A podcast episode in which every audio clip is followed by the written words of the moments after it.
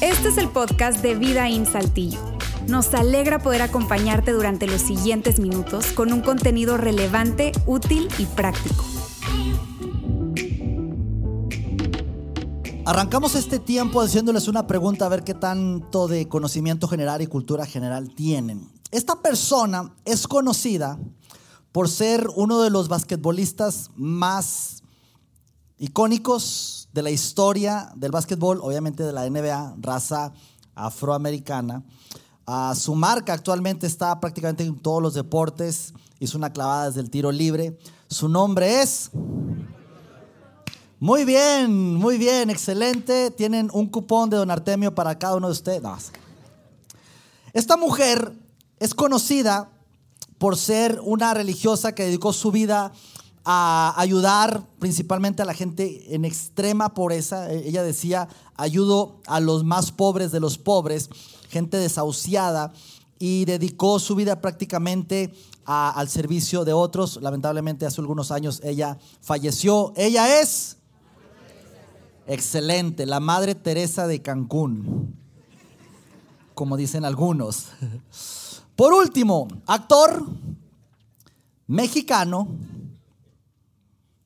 comediante, es conocido por ser, él, todavía vive, uno de los actores de más éxito en Hollywood y sigue grabando películas todavía.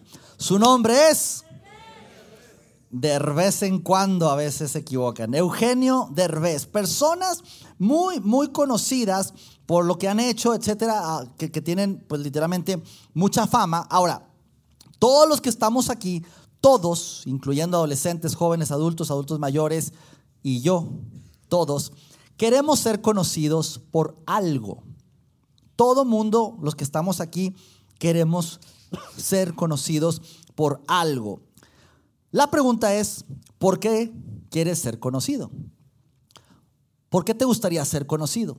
¿Te gustaría ser conocido por, no sé, a nivel empresarial por ser un gran empresario de la ciudad, por, por ser un excelente jefe. Ojo, no tienes que tener suficiente fama o no tienes que ser conocido por, por todo el mundo, pero en tu círculo cercano, con tus vecinos, con tus compañeros, con tu gente que te conoce. ¿Cómo que te gustaría que la gente te conociera? Un excelente jefe ahí en tu empresa, tal vez en tu, en tu fraccionamiento, en tu colonia, por ser un excelente vecino ¿O te gustaría ser conocido por el vecino de las pachangas que se avienta los karaokes hasta las 6 de la mañana? ¿Cómo te gustaría ser conocido? ¿Te gustaría ser conocido como el mejor asador de carne de todo Saltillo? ¿Te gustaría ser conocido como una gran empresaria? ¿Te gustaría ser conocido como un, un gran deportista? Que la gente que te conoce te conozca porque eres un excelente deportista. ¿Te gustaría ser conocido por ser un gran influencer, un gran youtuber, un gran, una persona reconocida en redes sociales? ¿Qué sé yo? La pregunta es, ¿por qué quieres tú ser conocido? Te voy a hablar de mí. Voy a ser un poco vulnerable y quiero hablarte de manera sincera por qué yo quisiera ser conocido. Al momento de estar preparando este mensaje, me hice la pregunta, ¿por qué me gustaría ser conocido? Y la respuesta, luego de pensar un, momento, fue la siguiente. A mí me gustaría ser conocido como una persona sabia. Y probablemente eso venga de mis inseguridades, de tal vez a lo largo de mi infancia y mi adolescencia, pues siempre fui el, el, el, relegado, el inseguro, el que nadie hacía caso. Pero actualmente yo quisiera ser conocido como una persona sabia alguien que pueda dar un buen consejo, alguien que puede dar una, buena palabra, una palabra de ánimo en su momento, una palabra que vive con lo que, con lo que sabe, una, una persona con sabiduría. En mi familia, te soy sincero, yo quisiera ser conocido como un gran padre de familia, como un gran esposo. En lo que hago aquí en la iglesia, me gustaría ser conocido como un gran líder. Te soy sincero, me gustaría ser conocido por ser un gran pastor, el mejor pastor de la ciudad de Saltillo. Es algo que quisiera. Y si me hablo un poco más vulnerable, quisiera, quisiera ser conocido por una persona con una alta energía y un gran entusiasmo, cosa que constantemente me estoy preguntando y cuestionando. Porque toda mi vida ha sido así, con mucha pasión, mucha energía. Sin embargo, pues los años pasan. Y ya cada vez está uno como la pila del iPhone, del iPhone 6, que la cargas toda la noche y amanece con 100%, pero para las 3 de la tarde ya traes un 8%. Ya la pila no dura tanto. Y ya el año que entra, en diciembre del año que entra, llego a mis 50 años y yo quiero ser conocido por una persona entusiasta. Pero hay veces que ya a las 4 o 5 de la tarde es como que ya. Y lo tengo un hijo que es demonio de Tasmania. Y quiere estar jugando todo el día, quiere estar corriendo todo el día. Y yo quiero ser conocido como una persona activa, eh, con mucha energía, con mucho entusiasmo. Pero dices tú, ya el tiempo está pasando y los años están pasando. Ahora te, regreso a la pregunta, tú como persona, con tu círculo de, con, persona, con las personas que, que, convives, que te conocen, del trabajo, de la escuela, en el fraccionamiento, qué sé yo, ¿cómo quieres ser conocido? Y es una pregunta que quiero hacerte. Ahora, aquí viene otra cosa. Cuando haces, o más bien, ¿qué haces cuando te das cuenta de que no estás a la altura de ti, de esa persona que quieres ser? Quieres ser conocido por algo, pero no estás a la altura. ¿Qué hacemos en ese momento? Y creo que la respuesta es obvia. Lo que hacemos es fingir. Fingir. Y fingimos ser esa persona que queremos que la gente nos conozca por eso, pero realmente las personas que nos conocen bien o nosotros que nos conocemos bien nos damos cuenta que no somos así. Y fingir, amigos, fingir nos hace hacer algo que no somos, nos hace ser seres imaginarios. Y entonces ya yo estoy inventando un personaje que realmente no soy, pero otra persona está en el mismo papel inventando un personaje imaginario y entonces tenemos a dos personajes imaginarios actuando e interactuando cuando realmente pues no son reales ninguno de los dos es como ver dos avatar interactuando entre ellos.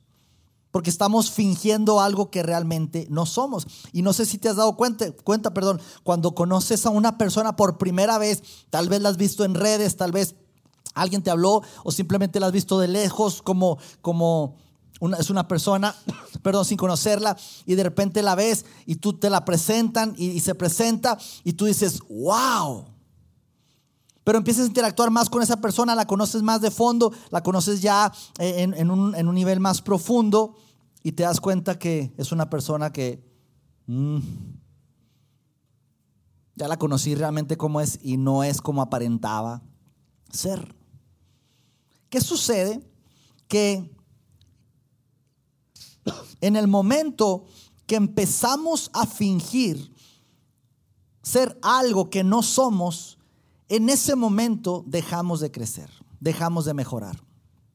Cuando tú y yo empezamos a aparentar cierta cosa, a crear cierto personaje, a fingir ser alguien que realmente no somos, en ese momento empezamos a dejar de crecer, empezamos a dejar de mejorar. Porque ya todo el enfoque está en cómo puedo mantener mi imagen, cómo puedo mantener esa imagen que tienen de mí.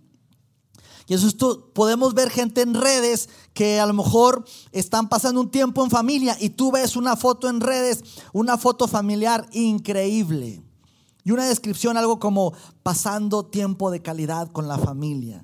Y tú ves la foto así súper felices, el cuate riéndose, un filtro donde el pasto que está medio seco se ve verde, verde, verde, verde, con unos árboles verdes, verdes, los niños así casi haciéndose pipí de la alegría fascinado. ¿Qué dices tú? Esta es la familia feliz. En la práctica, sucede que pasaron como 20, 30 minutos jugando ahí en el jardín. Y de esos 30 minutos pasaron como unos 8 o 10 minutos sacando esa foto y poniéndole filtros. Y entonces el hijo se quedó así como que, ay, pues qué bonita historia, papá. Pero realmente no me divertí. Sin embargo, es la imagen. Entonces, en lugar de seguir mejorando como persona, invirtamos, eh, invertimos tiempo y enfoque en querer mantener esa imagen. ¿Qué pasa cuando te tomas un tiempo de reflexión y ves, estás scrolleando y de repente ves una persona y una foto así increíble con un fondo espectacular, medio blur, una taza de café, una mirada perdida en el horizonte con una descripción diciéndolo como a veces se toma uno tiempo en la vida para hacer una pausa y reflexionar, hacer un proceso de introspección. Tú la ves como que este cuate se metió un retiro así y está reflexionando. Pero no, el cuate vio un paisaje, vio una taza y se puso a pensar, ¿qué es de mi vida? No sé, voy a tomar una foto. Y se tardó 20 minutos, se tomó como unas 45, 47 fotos para escoger una donde sí se le veía la mirada así como que muy reflexiva. Y tú dices, no, este cuate está en su modo así, introspección, oh, qué profundidad. Y realmente no, el cuate ni siquiera tomó tiempo para realmente pensar. ¿Qué hay de los que estudian?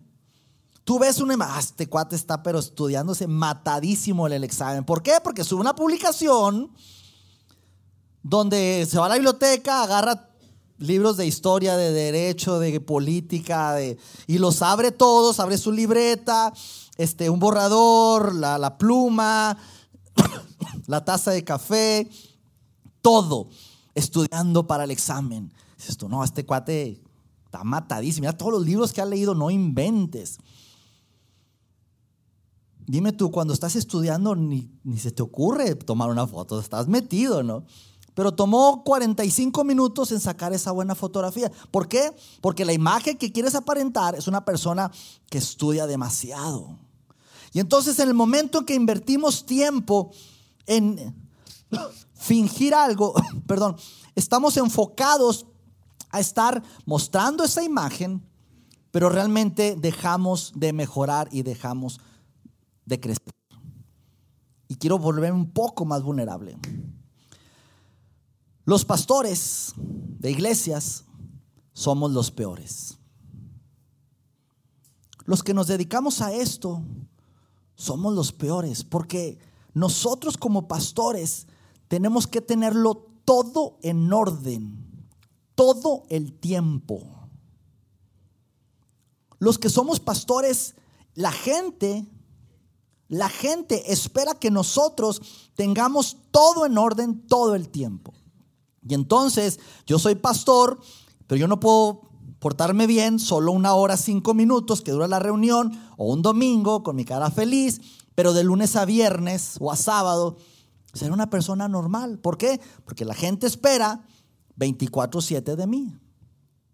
Y entonces, si estamos en un lunes en la mañana, un jueves a las 6 de la tarde, y todo el mundo está en el trafical y metiéndose, uno como pastor no puede hacer algo malo, porque es pastor.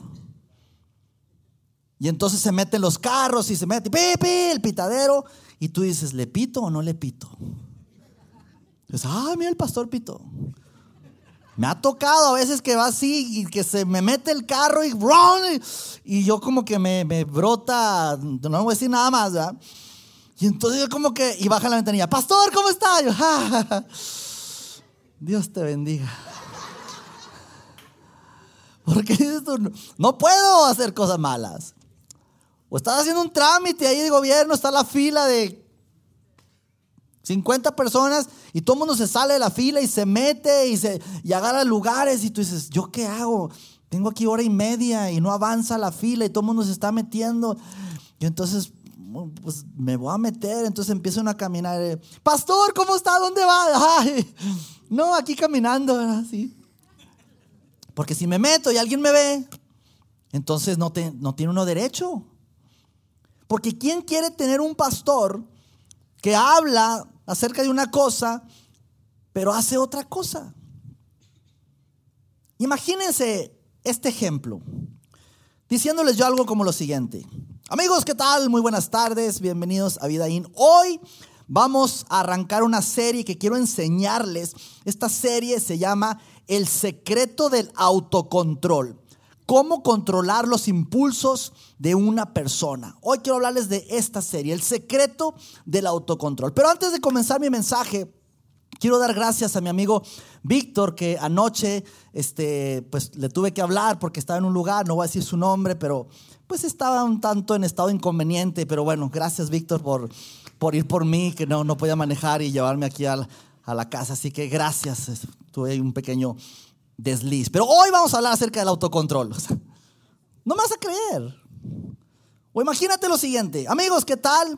Si tú estás aquí y estás casado, casada, este es tu día. Hoy voy a arrancar un tema que seguramente les va a fascinar.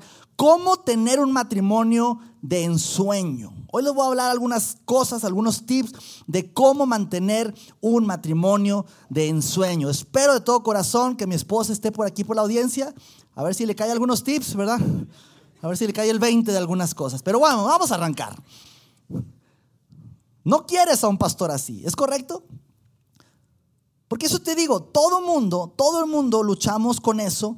Y lo que sucede es que la persona que queremos ser versus la persona que somos, ahí, ese gap, esa distancia, hay una brecha. Una brecha que nosotros tenemos. Y todo ser humano tiene esa brecha. Y no estoy diciendo, amigos, que tenemos que abrirnos con todo mundo y decir, eh amigos, yo batallo con eso, todo mundo, y lo publico en redes y le estoy diciendo a todo mundo, entiendo que hay normas sociales, hay comportamientos esperados, hay diferentes situaciones donde uno se tiene que cuidar la imagen y todo, pero, aquí está el pero, necesitamos como personas tener un grupo de personas, un círculo cercano, un círculo serrano, un grupo de amigos, personas con quienes sí ellos nos conocen tal como somos. Porque si no tenemos ese grupo de personas, esas, esas personas cercanas a nosotros, entonces podemos caer en una enfermedad que yo he llamado fingitis. Fingitis es la enfermedad de estar fingiendo todo el tiempo a todas las personas, queriendo aparentar algo que realmente no lo somos. Y hasta que no, hasta que aceptemos persona, hasta que aceptemos quiénes somos y dónde estamos realmente, no podemos llegar a donde queremos y necesitamos estar.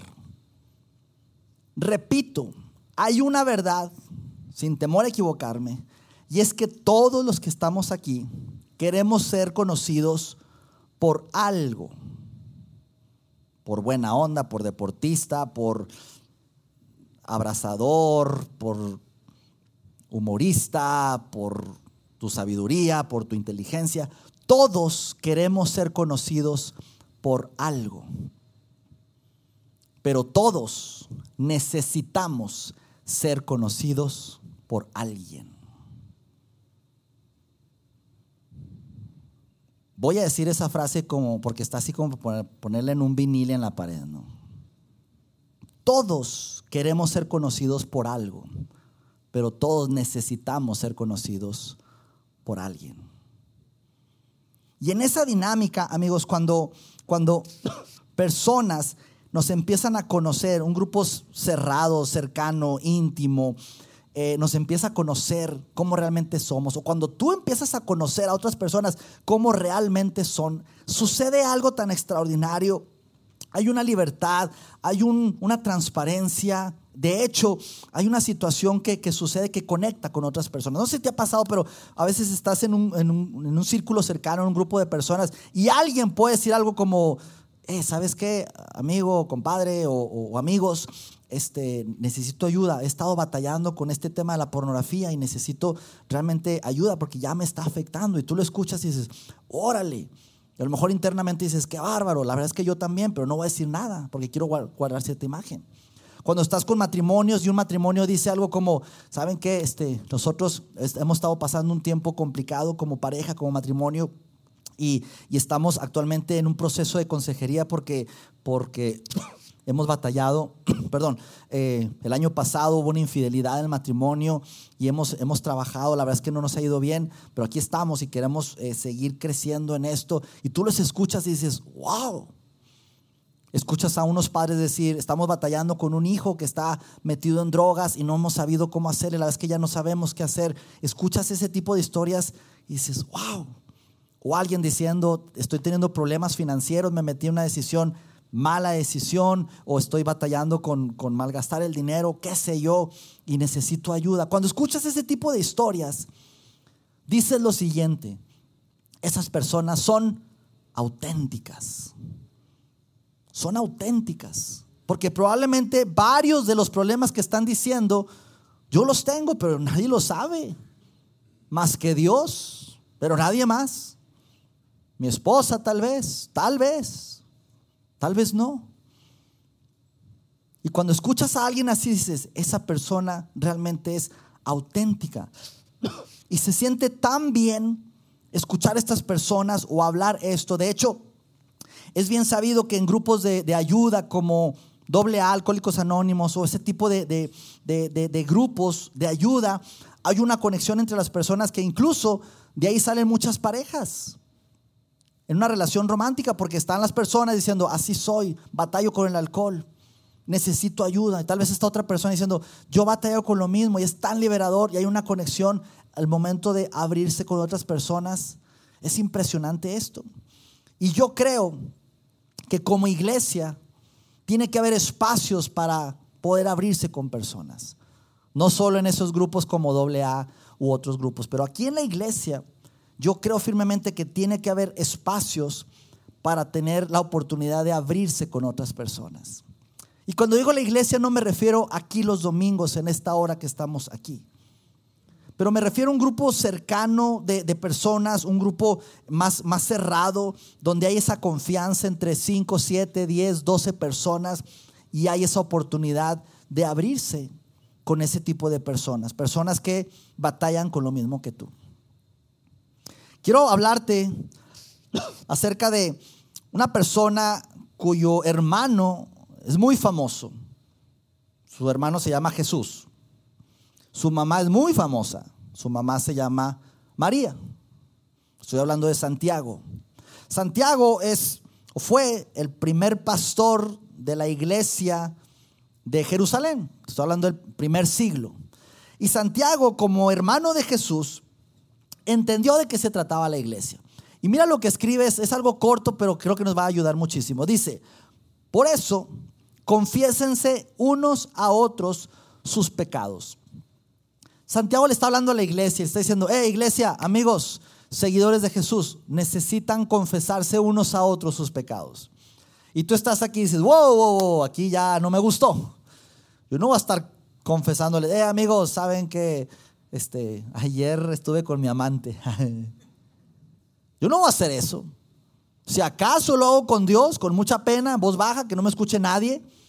Y si acaso lo haré con algún padre, algún cura, algún pastor. Pero eso de unos a otros, estás loco, Santiago, yo no voy a hacer eso. Sin embargo, Santiago entendía de qué se trata la iglesia y sigue diciendo, y oren unos por otros para que sean sanados. Santiago dice, amigos, de eso se trata la iglesia, de ser vulnerables y de orar unos por otros. Porque con qué te vas a encontrar? Con que a lo mejor estás en ese grupo y si sabes que estoy teniendo problemas con mi hijo. No sabemos qué hacer, está metido en drogas y ya no superó esto.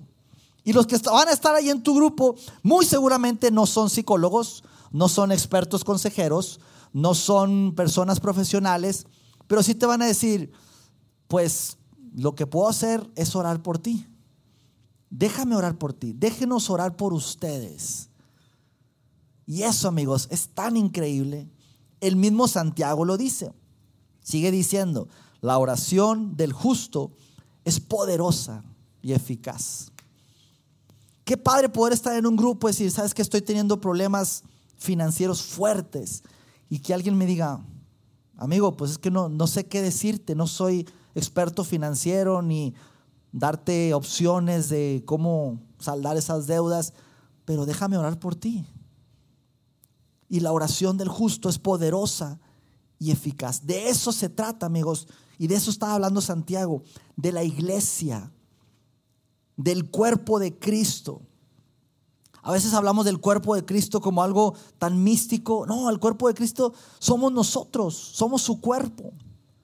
Y si piensas en un cuerpo, pues es un cuerpo humano y el cuerpo humano tiene un montón de órganos y miembros y funciones. Pero es impresionante cuando le sucede algo a nuestro cuerpo, cómo todo el cuerpo reacciona. Si tú estás haciendo carpintería y te das un martillazo en el dedo chiquito, dime tú cuál es tu primera reacción. La rodilla diciendo, oh, menso, ¿para qué te metes? No, ¿verdad? La primera reacción es como que llevártelo a, lo agarras con tu otra mano, así como que nadie lo va a tocar, y te lo llevas al corazón, cerquita, como si ahí se fuera a curar. Y luego el segundo paso es darle un besito. ¿Sí o no? ¡Au! El cuerpo reacciona. El cuerpo reacciona, o sea, el hombro no va a decir, eh, ¿para qué te atravesaste? Meñique menso. No, el cuerpo reacciona. Incluso se, se duele todo el cuerpo. El instinto es protegerte. Incluso si viene alguien o te lo quiere tocar, todo el cuerpo reacciona. Incluso haces un movimiento de, protección como que no te acerques porque me está doliendo. El hombro te, se protege, todo tu, tu, tu, tronco se, se, voltea para proteger al dedo meñique. De eso se trata el cuerpo, el, el estar unidos y ayudarse. ¿Qué le va a hacer el corazón al dedo meñique? Nada. Pero simplemente, pues no puedo hacer nada. Lo único que te puedo dar es, dar amor. Aquí estoy contigo. Estás sangrando, pues no puedo hacer nada. Más que decirte, tun, tun, tun, tun. Eso se me acaba de ocurrir. Qué tonto, pero bueno. ¿Qué le puede hacer un besito al dedo meñique? Nada. Pero es decir, pues aquí estoy contigo. De eso se trata, amigos. De eso se trata el, cristianismo. Práctico en la vida. Por eso, sinceramente, yo no creo en los llaneros solitarios, cristianos llaneros solitarios. Y mira que, que en toda mi vida he escuchado tantas historias, tantas personas de decir, no, yo me salí de tal iglesia porque esa iglesia está loca y esa iglesia no sé qué y aquella no. No, llegó un punto donde mi relación con Dios y yo, nada más. Mientras yo esté bien con Dios, al cuerno lo demás. Sinceramente, amigos, yo no creo en eso. Y si tú ves la Biblia, jamás habla de eso. Todo el Nuevo Testamento habla esas dos palabras, esas tres palabras, los unos con los otros, o cuatro palabras, ni sé cuánto es, pero los unos con los otros. Apóyense los unos a otros, exhórtense unos a otros, anímense unos a otros, todos, todos. Hoy en la mañana, yo estaba en mi, en mi devocional personal, estaba leyendo primera de Tesalonicenses y en el capítulo 4 leo lo mismo. Anímense y exhórtense los unos a los otros. Ya había preparado este mensaje, porque de eso se trata el cristianismo, de estar los unos con los otros. No existen llaneros solitarios, no debe haber. Y aún el llanero solitario tenía un compañero toro. Así que no, no la juguemos a, no, Dios y yo y lo demás, háganle como quieran. Eso no es cierto, amigos. Porque nos necesitamos unos a otros. El autor de otro de los libros del Nuevo Testamento, el autor de Hebreos, escribe lo siguiente. Preocupémonos los unos por los otros a fin de estimularnos al amor y a las buenas obras. Vuelve a decir, la iglesia es los unos a los otros. Ojo, no dice apóyense, pastores a la congregación. Si tienes algún problema, busca al pastor, nada más él. Porque muchas personas tienen eso, ay, esto se trata de yo con el pastor, solo el pastor me puede apoyar, solo el pastor puede orar por mí, solo el pastor puede darme un consejo. Los unos a los otros, eso es la iglesia. Sigue diciendo el autor de Hebreos, no dejemos de congregarnos como acostumbran hacer algunos. Porque dice el autor de Hebreos, ni aun cuando haya supertazón, no, no dice eso. Eso ya lo inventé yo. Porque aquellos primeros seguidores de Jesús, al parecer, creyeron en Jesús, empezaron a, seguir las enseñanzas de Jesús, a reunirse, se reunían, se apoyaban, Incluso el, libro de Hechos habla de todo lo que hacían, de, comían juntos, se apoyaban. Pero algunos dijeron, ah, hoy no puedo, porque tengo que ir a la casa de la abuela, porque está haciendo frío, porque ahora es el supertazón. No, ahora mi niño amaneció con moquito y tú sabes el moquito, uy, no. y ahora se me atacó Sabanás en la mañana y no me dejó levantarme. No dejen de congregarse como tienen por costumbre. ¿Por qué?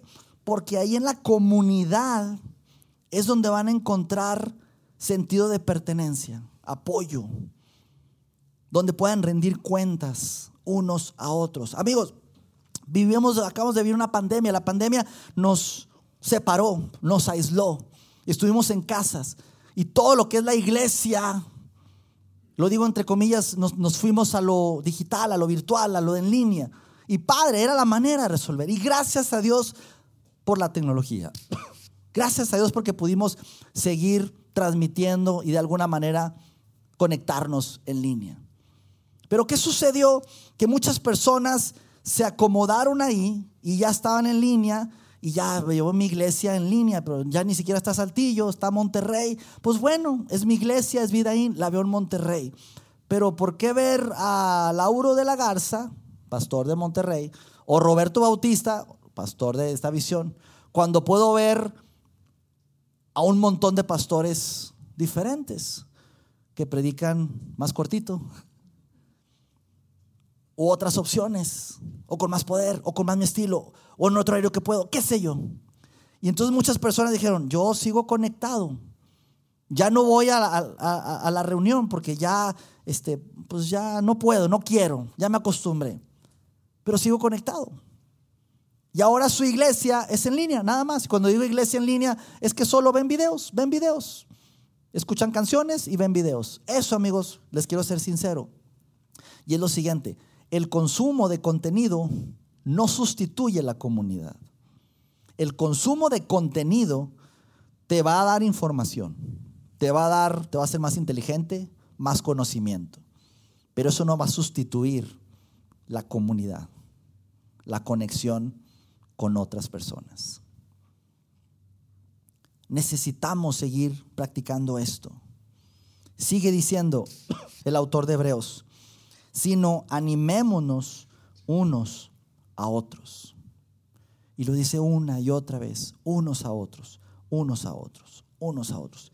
Y Dios, amigos, estoy cerrando con esto, Dios nos conoce. A Dios no le podemos hacer trampa. Y Dios sabe de qué pata cojeamos y cuáles son nuestras áreas de, oportunidad, nuestras debilidades, las cosas con las que batallamos. Dios lo sabe. Y Dios sabe y dice, hey, yo sé cómo están, yo sé cómo estás tú, ¿para qué finges ser algo que no eres? Y yo sé cómo estás tú, ¿por qué no se juntan y se ayudan unos a otros? Así, quebrado como estás, ayuda al otro. Porque entre más ayudas tú estando quebrado, más te sanas. Y tú ayuda a este y se ayudan unos a otras. Eso es la iglesia. Ayúdense unos a otros. Y Dios al ver esto dice, wow, esta es mi gente. Son auténticos, eh, son, son débiles porque no son perfectos. Y Dios nos ve así y Dios nos acepta tal como somos. Así como son, así los acepto, los amo así. Sin embargo, Dios nos ama tanto que no quiere dejarnos iguales. Dios te ama así como eres, pero Dios te ama tanto que no quiere dejarte igual. Él quiere ayudarte a crecer, quiere ayudarte a que seas mejor persona, quiere ayudarte. Si piensas en esos momentos de la vida donde más has crecido, donde incluso tu fe ha crecido más, donde más te has desarrollado, seguramente en esa historia hubo personas que estuvieron a tu lado. Hubo gente que estuvo ahí. Porque Dios quiere ayudarnos unos a otros. Y como iglesia, amigos, nos necesitamos. Pero repito, no estoy hablando de la iglesia del domingo, de esta hora que estamos aquí, sino estoy hablando de otros espacios más cercanos, más pequeños, donde podemos ser vulnerables. Si tú nada más te conformas con estar aquí un domingo por una hora viendo la nuca del que está enfrente de ti, difícilmente se va a crecer. Porque el crecimiento sucede cara a cara, no cara a nuca. Cara a cara. Y eso sucede en círculos íntimos, círculos cercanos, círculos pequeños. Cierro con esto, amigos. Todos, todos los que estamos aquí, no importa la edad que tengas, pero todos necesitamos una cosa. Todos necesitamos vacaciones, ¿sí o no? Ah, y apenas es febrero, imagínate. No, ya en serio, ya en serio. Todos necesitamos de un grupo de personas, de un círculo de personas. Tú y yo lo necesitamos donde podamos vernos, donde podamos escucharnos, donde podamos decir algo como, déjame orar por ti. No puedo darte un gran consejo, ni sé qué hacer. La verdad es que yo te escucho y, y al igual yo estoy peor que tú. Pero déjame orar por ti, porque la oración del justo es poderosa y eficaz. Y si tienes hijos que están chiquitos, primaria, kinder, secundaria, anímalos a que puedan estar en grupos. Toda nuestra estructura de familia, desde, desde bebés hasta la universidad y los adultos, está en grupos pequeños. Por eso la inversión ahorita que mencionaba Luis Monagas de estar ahí con su grupo pequeño, ahí amigos, es donde se crece, ahí donde, donde se habla abiertamente, donde tenemos confianza de hablar unos con otros. Pero hazlo ya. No esperes a que, bueno, ya que mi hijo esté en seco, que empiece con sus broncas, lo traeré a la iglesia. No, ahí ya vas tarde. Empieza a tiempo, en sus primeros años. Y aun cuando Él crezca, no se va a apartar de ese camino. Todos necesitamos ser vulnerables, amigos. Así que cierro con esta pregunta. La pregunta es, ¿quién te conoce como realmente eres? Oramos. Señor, gracias. Gracias porque eres tan increíble. Gracias Dios porque en tu corazón está el deseo de que nos ayudemos unos a otros. Gracias porque podemos, así quebrados, así con debilidades, mostrarnos con otras personas. No solamente queremos, pero necesitamos Dios, necesitamos de otras personas que nos conozcan tal cual somos.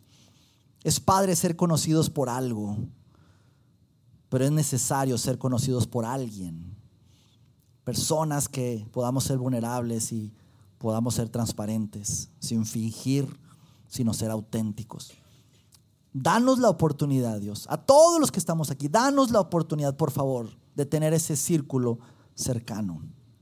Y si no lo tenemos, queremos este día, Dios, dar un paso y buscarlo, ser intencionales en buscarlo y poder conocer a otras personas igual de chuecas que nosotros, igual de imperfectas que nosotros, para poder hacer iglesia juntos y poder ayudarnos unos a otros, Dios.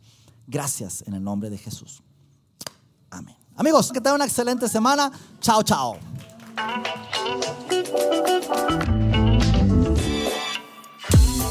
Sigue conectado a los contenidos de Vida en Saltillo a través de nuestro sitio web y de las redes sociales.